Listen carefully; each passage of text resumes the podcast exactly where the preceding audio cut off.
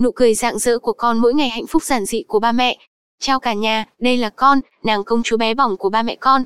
Khi gặp con, có lẽ mọi người sẽ ấn tượng ở con đó là sự nhẹ nhàng, nhu mì và nụ cười rạng rỡ.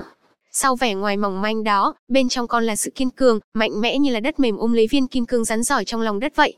Còn nhớ hồi 28 tháng, ngày đầu tiên con đi học lại, con khóc sướt mướt khi đến trường như mọi bạn nhỏ khác vào ngày đầu đi học. Nhưng mẹ thật bất ngờ và rất tự hào khi con gái của mẹ mau chóng gạt nước mắt và thậm chí còn đưa tay lên miệng, suýt suýt ý giúp cô dặn bạn nhỏ khác đừng khóc nữa.